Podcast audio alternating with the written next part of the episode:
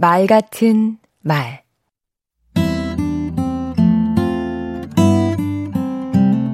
안녕하세요. 강원국입니다.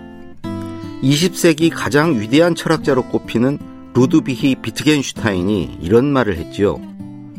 내가 사용하는 언어의 한계가 내가 사는 세상의 한계를 규정한다. 생각해 볼수록 참 맞는 말입니다. 무지개는 몇 가지 색일까요? 우리나라는 빨주노초 파남보 일곱 가지로 표현합니다.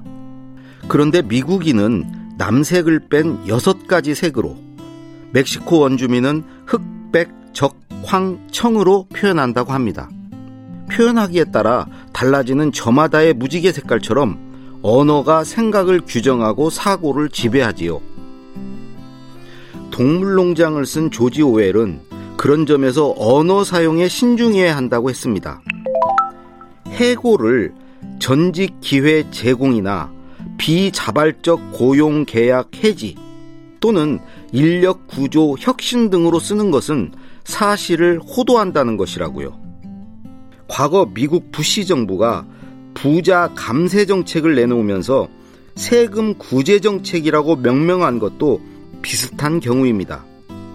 세금을 구제해 주겠다고 하니까 슈퍼맨이 떠오르고 왠지 구세주 같은 느낌이 듭니다. 반대로 참여정부에서 종합부동산세를 도입했을 때 야당은 세금 폭탄이라고 규정했습니다. 폭탄은 언제 터질지 모르는 위험한 것이지요. 정부가 폭탄이 아니라고 하면 할수록 점점 더 사람들은 종부세를 폭탄이라고 인식하게 됐습니다. 종부세 대상이 아닌 대부분의 사람들까지 말이죠. 언어가 갖는 이런 특성을 고려할 때 목소리 큰 사람이 득세하는 사회는 정의롭지 못합니다. 이른바 빅마우스들이 좌지우지하는 세상은 공정한 사회라 할 수 없습니다. 같은 맥락에서 구호가 난무하는 세상도 바람직하지 않습니다.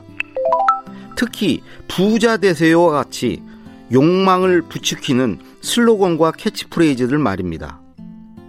2002년 한 신용카드 회사가 부자 되세요란 광고 카피를 유행시킨 이후 2003년 카드 대란이 왔지요.